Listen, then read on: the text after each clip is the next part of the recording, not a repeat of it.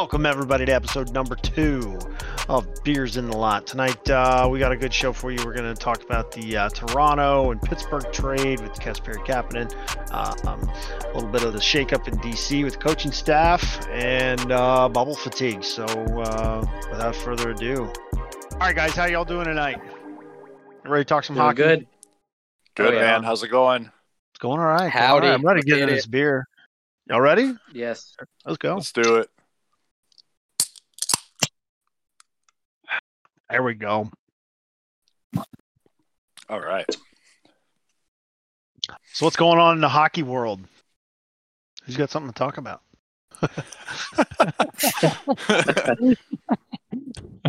We've been talking on on our text chat or my our group chat for all day about a million things, contracts, trades. There's p- big trades going on. Do we want to talk talk uh, the Pittsburgh trade real fast?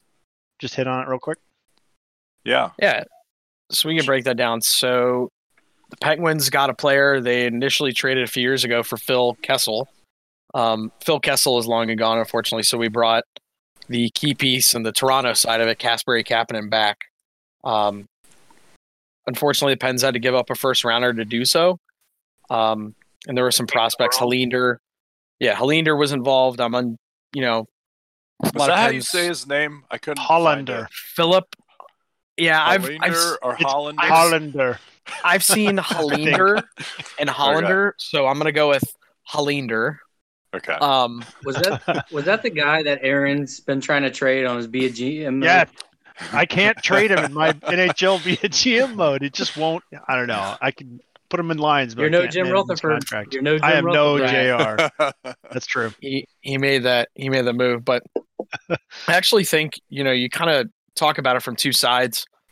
Really, and I won't dig too deep into it really quick about you know a trade that helps both sides of the of the coin in the hockey world. And if you're Kyle Dubas, it frees up three point two million dollars in cap space, which for them at the Leafs, you know, this is the second year in a row where they traded a third line cog.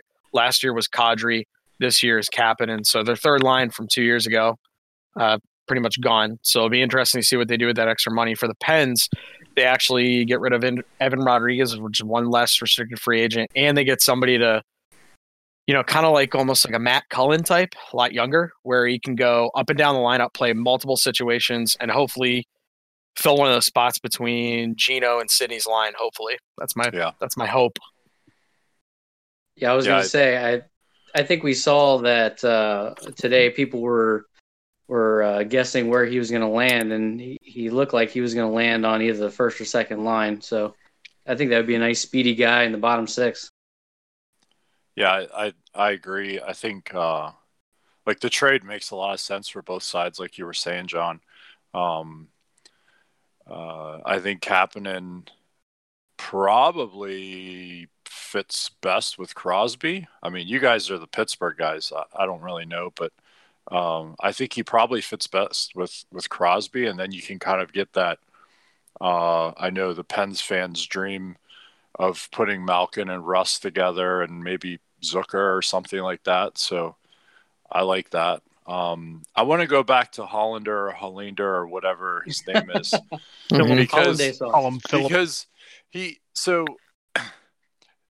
the the first round pick for Toronto is great because they were out of the first round in this draft coming up, and so now they get back into the first round.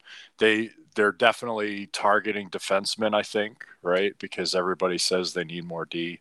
Um, but uh, uh, I think, is very interesting because everything that I read about him, and I didn't know anything about the kid until today, is he was considered like a top three prospect for Pittsburgh, right? And Yep. everything I read about him too, uh, you know, various uh, interviews that he did recently and in the past, you know, he was kind of um, projecting himself as a power forward in the in the uh, vein as like a of uh, Patric Hornqvist almost. So um, he actually mentioned it himself that he he looks to a player like that and he he wants to model his game after Hornqvist.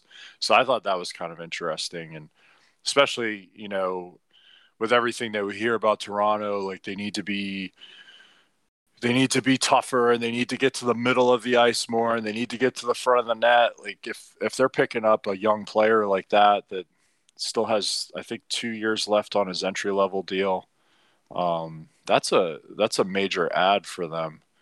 Um, but like I told you guys earlier today, uh, Pittsburgh adding Kapanen like that immediately helps Malkin and Crosby.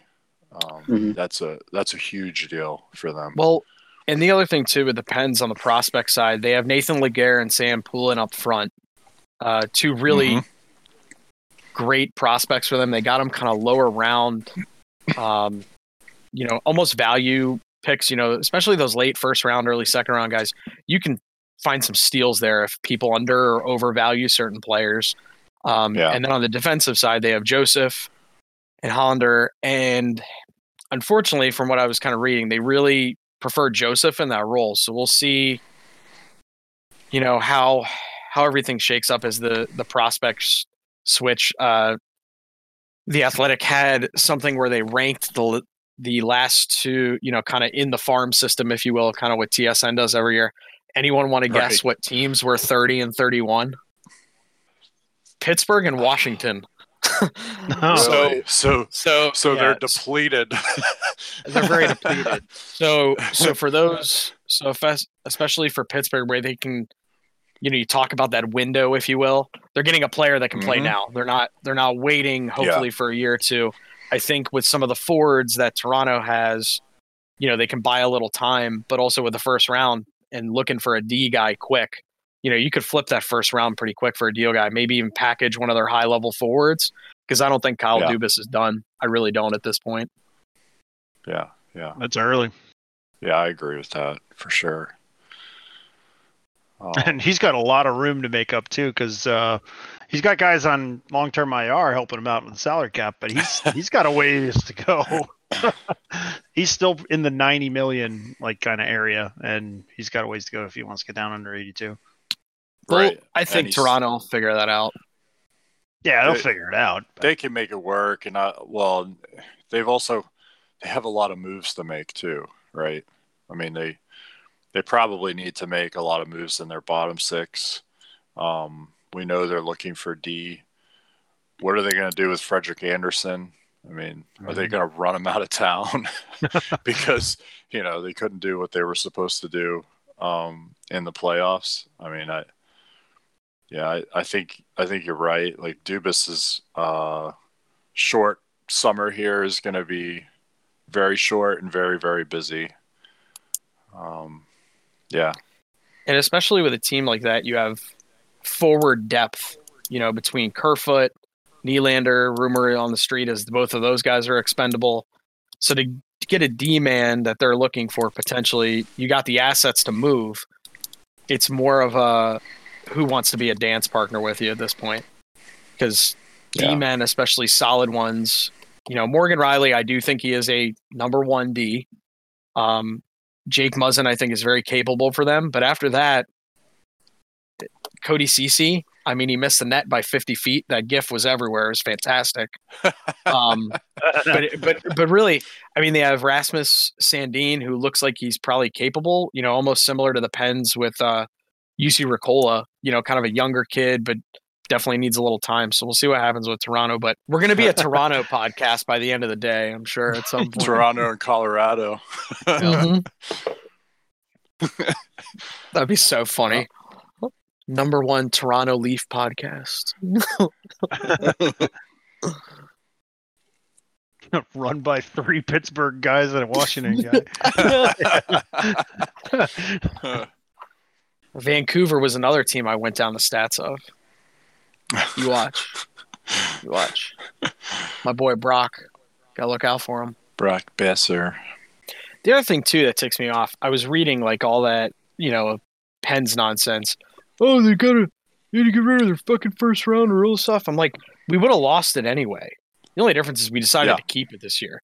And Yeah. and sorry, I hate to be a dick. Like a player like that, like the Pens actually need, like if we had to include Johnson in that, like some people were like, you should have just chucked in Johnson. We probably would have had to give up 15 first round draft picks. Toronto needs D, but they don't need him that bad. they don't need him. Right. They don't need They don't him. want him. Yeah, Yeah, they don't- want they have- Yeah, they need a player. They want guys that can skate. Yeah, they Like- actually. I think you know the one thing after watching some of Montreal, and then watching um, who was I watching? 30 options. Actually, really only like 23. Only twenty four. I I, I can't remember the other goalie I was. Such, I can't remember the other goalie I was talking to last night. Frederik Andersen never handles the puck. How much if that if a guy that handles the puck would help would them? help. Yeah, because then they could do quick ups with their, you know, speedy Mm-hmm. guys up front. Yeah, And if you notice, Carey Price, even in the Philly series, I mean, granted, they're not having their, you know, their way with it. Some of those quick shit, Carey Price is just getting back there. It's done. The forecheck's over. yeah, It's yeah, yeah, it's it's done. yeah. Because he can control the puck and move it to the other, at least to the other corner. You know. Yeah. And yeah, Yeah, I think.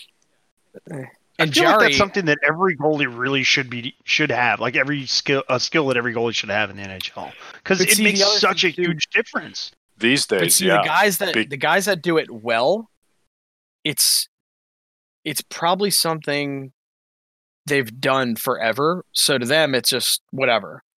But when they're younger. Yeah, I mean, Like you can't teach Eric- a goalie to start playing the puck in the NHL. You definitely can't. Eric, Eric if and I coach if they're a stay-at-home goalie, then it's it's not happening. how many how many kids are their dads are probably just hitting them with pucks all summer? yeah. They Like- just throw, they just throw pucks at them, or they throw tennis balls at them, and they make them, Yeah, you know, ca- catch them with their hand or like hit them with their hands or whatever. No, Yeah. like none of them are like telling them, "Hey, uh, you should work on your skating too," Yeah, and right. oh, by the way, you should work on your stick handling, and oh, by the way, you should work on your passing too. Which is why, like, in the in the stuff that I run, uh, we don't have full time goalies. Like they, Yeah. in in practice, they they if they're going to play goalie that week, they'll practice as goalie that week, and we have or we've had a goalie coach that remains to be seen going into this season, but um, we've always had like a, a a really good goalie coach available to us that worked with them specifically on that kind of stuff. But then on the weeks where those kids weren't going to play in goal in their games that weekend, we have them skate with everybody else, just like any other player, you know. Yeah. And like it helps. Like the the goalie has they need to be one of your best players. They're going to be on the ice for the entire game, so Right. they better they better know how to like skate and like use their stick and move the puck and Yeah. you know Well, even as something as simple as like some of those like weird power, you know, power play where the penalty killer will dump it, you know, through the zone, it trickles back and maybe goes to the top of the circles in your defensive zone. If you got a goalie who's really heads up on that and they come up, they could chuck a sauce pass to the other blue line in the in Yeah. that breakout. It's not a breakout. And if anything, it's almost like a, a full press at that point. You know, you, Right. that Yeah. other team, especially in the second period or first period of overtime, since we're in the playoffs, there's no change at that point. You you have Yeah, effectively like shrunk the ice for them. Yeah, I think um like if you look at the modern game, right? Uh it's all about how fast can you get out of your zone and how fast can you traverse the neutral zone and enter the offensive zone. Um if you have a goalie that's back there that can chuck that puck um, at least out of your zone, uh, if not, you know, to the offensive blue line, like that's a that's a huge asset. So Yeah. Without a doubt. On the subject of power plays and breakouts, when when is somebody going to come up with something better than we're going to put three guys at the blue line and then we're going to drop pass to the uh, trailing D and then he's going to carry. Somebody's Well- got to come up with. I, I know why it's done that way, but Yeah. st- it's so boring to see it Yeah. every single time. Every team does it, and it's every single zone entry. It's just Well, there are teams that do it well, and there are teams that don't do it well, right? Well, there's players that do it well and players that don't. Because if you give it to the right guy, then he can get in the zone. You give it to the wrong Yeah. guy, it's going to get turned over. I- it's going back the other way. I'm always I'm always a big proponent of let's uh, let's get let's get on our on our wheels and let's skate through the neutral zone, and let's gain the zone by skating through the neutral zone, whether it's five on five even strength or or we're on a man advantage situation. I think, and you know, if you're if you're interested in the numbers, um, the numbers prove that you're going to you're going to end up with more uh, shots for more high danger chances, more time in the offensive zone if you're able to skate it in under control. So that whole slingshot thing is supposed to promote that, right? So you you bring the puck up and you wait for the penalty killers or the defenders to kind of, you know, suck towards the puck. And then that should open up a lane for the trailing guy who picks up that pass to, you know, go ahead and skate in. The problem is like it's too easy to read, right? Like everybody knows the guy that's skating right up the middle of the ice with the puck kind of slowly is going to drop it back to the guy that skated all the way back to his own goal line and then came came up. Yep. Right. So everybody knows what's going on. They either really heavily pressure that that first puck carrier or they sit on the drop pass.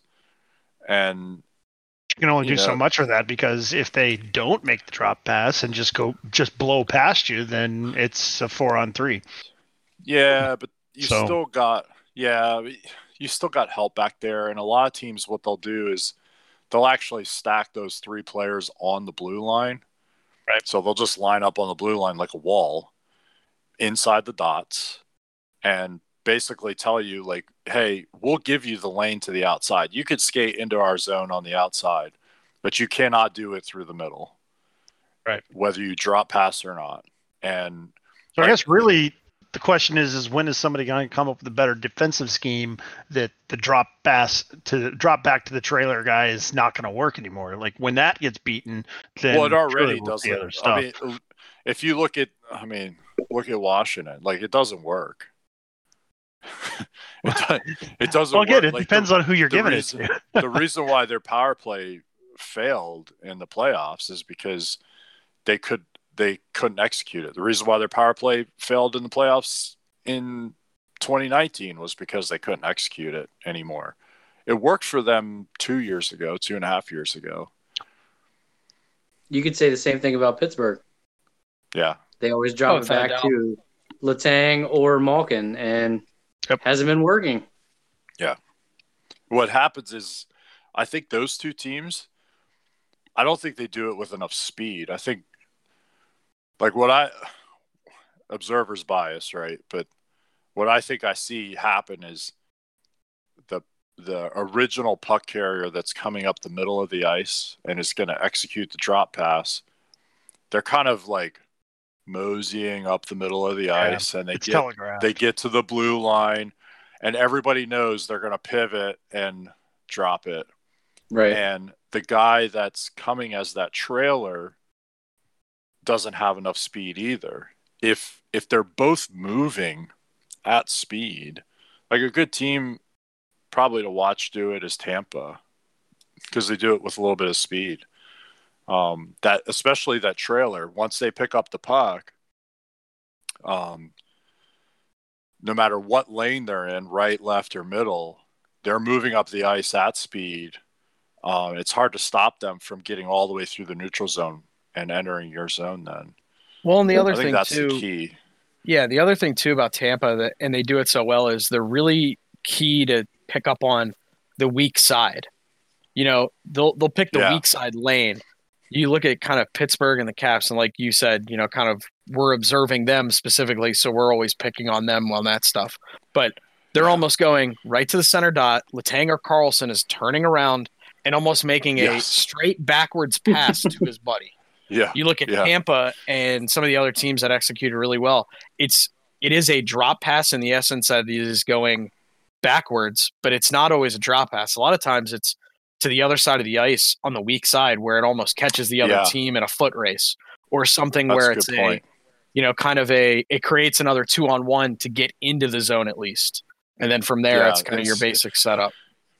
instead of a static, you know, drop pass play, even if even if they were skating forward, um, they're kind of making that diagonal pass uh, almost parallel to their blue line, right? Hitting that guy with speed coming on that lane on the weak side of the ice. Yeah, that's a that's a really good point. Well, and then you even kind of watched it tonight uh, on the Blake Coleman goal.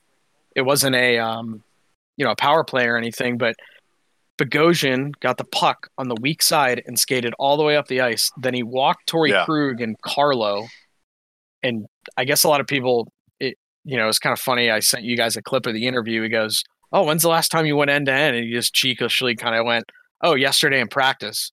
I mean, they're all Yeah, NHL Bogosian. players. They all Yeah. do that Yeah, they all do that stuff. Just Yeah. because in a game doesn't Yeah. mean you know yeah. you don't do it. Just sometimes happens to do with the deployments and everything. But But in that in that situation, right? Like I think you know Boston kind of gets caught on one side of the ice, and they give Bogosian the lane um, up that right side, and they basically give him they give him the exit out of their end. They give him the whole neutral zone, and then they give him the controlled entry into their zone. And then after that, guess what? There there was going to be at least one chance against Boston, if not another one, because that's just that, that's the way it averages out. If you're able to to make a controlled entry into the zone, that's why Well, I'm yeah. always like skate it in, don't dump it if you can help it. yeah, and they were almost past the uh, that Stanley Cup logo, almost at the middle of the point there too. By the time Krug Yeah. and Carlo kind of made their first contact, but Yeah. yeah. So Riggs, tell us about what happened in Washington this week. so John John apparently was very busy this week and didn't know that the Washington Capitals uh, parted ways with Todd Reirden, their head coach, after two years of, uh, you know, some. Uh, he he was fairly successful in regular seasons, both regular seasons where he was head coach, uh, and then obviously two disappointing first round playoff exits. Um, so, you know, it there's been a lot of talk in like Caps fan circles about was it all Todd's fault? Is it a combination of him not pushing the right buttons and uh, the whole situation with you know the the format of return to play and bubble hockey and uh, are were were players motivated to play in that? Were they ready to play physically and mentally? There's a lot of question in both traditional and new caps media you know uh, about were players in shape? You know did they work out enough? Like all these kind of questions and things. Um, if you really look at how the season went, uh, they had a decent season. They should have been in the playoffs under normal circumstances. They should have been a contender under norm- normal circumstances, but it was a very up and down season, and there were troubling signs at certain points in the season that maybe um, they were not at a level where like they were going to make a conference finals or a cup final or something like that. So, um, you know, Holtby was up and down. Uh, the team uh, power play was up and down, mostly down. Penalty kill was a bright spot all season. Um, but, you know, I think maybe some of the personalities and the player side of things were not happy with him. I wouldn't be surprised. Um, you have Ovechkin going into a contract negotiation here. I wouldn't be surprised if that has something to do with it. Um, there's a lot of different things going on and swirling about around the uh, the Caps uh, internet fandom, whatever we want to call it. So do you think uh, do you think coaching is a factor in in more in playoffs than it is in regular season? Because I mean, you look at that Caps team and they're pretty stacked. So I mean, So I- I know where, playoffs are a different bear, so I, th- I think coaching comes has to come into play a lot more in the playoffs than it does in regular season. Yeah, I think you can argue both ways. I think you can argue that um, they they they have a heavy influence into player matchups because when you're in seven game series, right? You're if if I'm a third line, uh, you know, checking winger, I'm probably going to be going up against you know the the top line or the second line of the other team every night, right? For Right. seven nights potentially. Um, and that matchup's really important. And the coach has to, you know, keep an eye on that and make sure that, you know, his players are deployed at the right time against the right players and, and all of that good stuff. Um, certain amount of in-game tactics, you know, we, we were just talking about, you know, power play, uh, breakout and, and entries and things like that. Yeah, they have a lot of influence over that. Although you don't get a lot of practice time in playoffs to kind of fix those things. Especially the Um, bubble, right? So, well, yeah, right. In the bubble, right? Like there's compressed schedule. So you're definitely playing every other night. And it's in a lot of cases, like we're seeing in, in Tampa Bay Boston series, where they're going back to back in games uh, two and three, right? So, Right. um, there's there's no you're not going to have that dedicated practice time to like fix things as a coach, um, you know, on your on your breakouts or how you traverse neutral zone or or you know how you um, you know make tweaks to your power play that might be struggling or whatever. Uh, the other side of that is like it's the playoffs. Like the players have been playing hockey at this level all their life to get to the point where they can compete for a Stanley Cup. If you're not getting yourself prepared and motivated to go do that, uh, there's a problem. And that that's where I think a lot of Right. people look at like, well, we saw like on Instagram, like Ovi was working out like an animal, and even Kovalchuk was working out like he was working out with uh, uh, the guy who trained uh, George St. Pierre, I think the UFC dude or, or one of those guys. Anyway, it was an MMA trainer uh, doing these crazy workouts like to get himself ready and in shape for the playoffs. Um, but you don't see that from everybody, and you don't really know what that means. I mean, everybody on social media puts out the best picture of themselves possible. Um, so, uh, you know, uh, were they really ready to play? Were they really in it physically? And then were they really in it mentally? There was a AP article um, today or yesterday uh, about you know bubble fatigue and about how it is it is mentally challenging for these guys to go into that environment and then have to perform at a level to try and compete and and win a Stanley Cup. I mean that that takes it takes a lot on its own.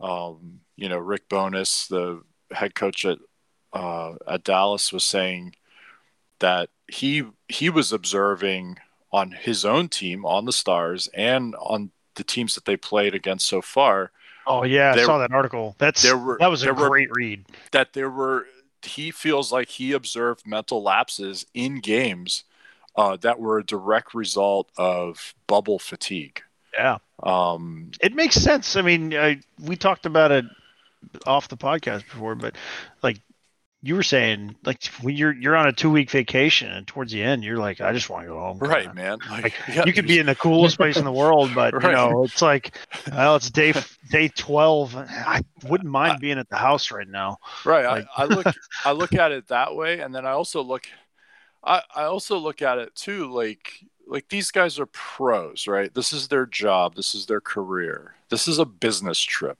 right it's Right. a business trip It's work. if if you go on a business trip for four or five days and you can only be in the hotel or you can only be at wherever like you're probably going to a meeting or something or whatever it is you can only be in that office space or in your hotel, and you can only be around your coworkers, right? Right. So most people they go on business trip, it's like four or five days, and they go home. Okay, you could probably deal with that. Probably on Thursday, you're getting a little squirrely and you're done with these people. Sure. These guys have been in for a month now, Yeah. right? I you know, I, I think I think there's I think there's some truth to this bubble fatigue idea that The that- war of attrition. Yeah, the guys are just yeah, they they are they're getting a little crazy. and especially a team like we were, you know, we were kind of talking, and I made mention of it last week. You know, kind of Dallas, their roster, they've had trouble scoring goals all season. No Yeah. one knows why. Power play, even strength. However, and even in the first round, I was like, they don't score goals. I don't know what's going on. Tell you.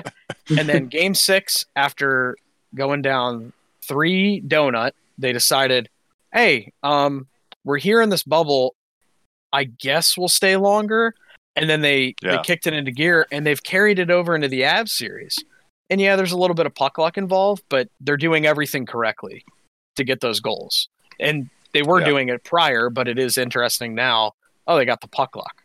And kind of what you were Yeah. saying, Riggs, where they're like, oh, we can only go to the, you know, the little training facilities or the soccer stadium. That's on a schedule too. Yeah. It's not even like they're like, Yeah, oh, it's yeah, even on a day off. yeah. How about we It's your go hang yard out? time. It's like, Yeah. yeah, it's It's their, your- it's their, yeah, uh, it's your prison. yeah, it's, prison That's yard your time. yard time. it's like uh, But it Shaw, it's so yeah, true. Shawshank Penitentiary, yeah. and, and even even again, Rick Rick Bowness mentioned that he said, you know, we we we worked with the they had to work with the league to set up this time in Edmonton to go over to the CFL stadium and like play soccer and ultimate frisbee and like all this stuff. Like like and and the reason why they did it is because they wanted to get outside in the sunlight and fresh air and be away from the bubble environment. Like it literally was prison yard time. It was yard time. and and and going along with the prison theme, uh, in that Some of the players have said that. in that that feels same like that. AP article, uh, Stan Bowman with the Blackhawks, GM of Blackhawks, right? He he specifically referenced the bubble as a prison-like environment. That's how these guys are looking at it and when a they're little, inside. a little better amenities though. I mean, well, yeah, It's a I little mean, like, better. you got their Yeah. Starbucks, you know, yeah, yeah. or, or Bars Tim are- Hortons, right? Tim Hortons. Yeah, it's Tim okay Yeah, the upper see and, like, Hortons. yeah, yeah. Uh, But it, I, I think it does wear on 'em. And I- Unlimited Timbits. Yep. and I, and I, well, that you know what that lends itself to the uh, whole where the players in shape discussion. yeah, right.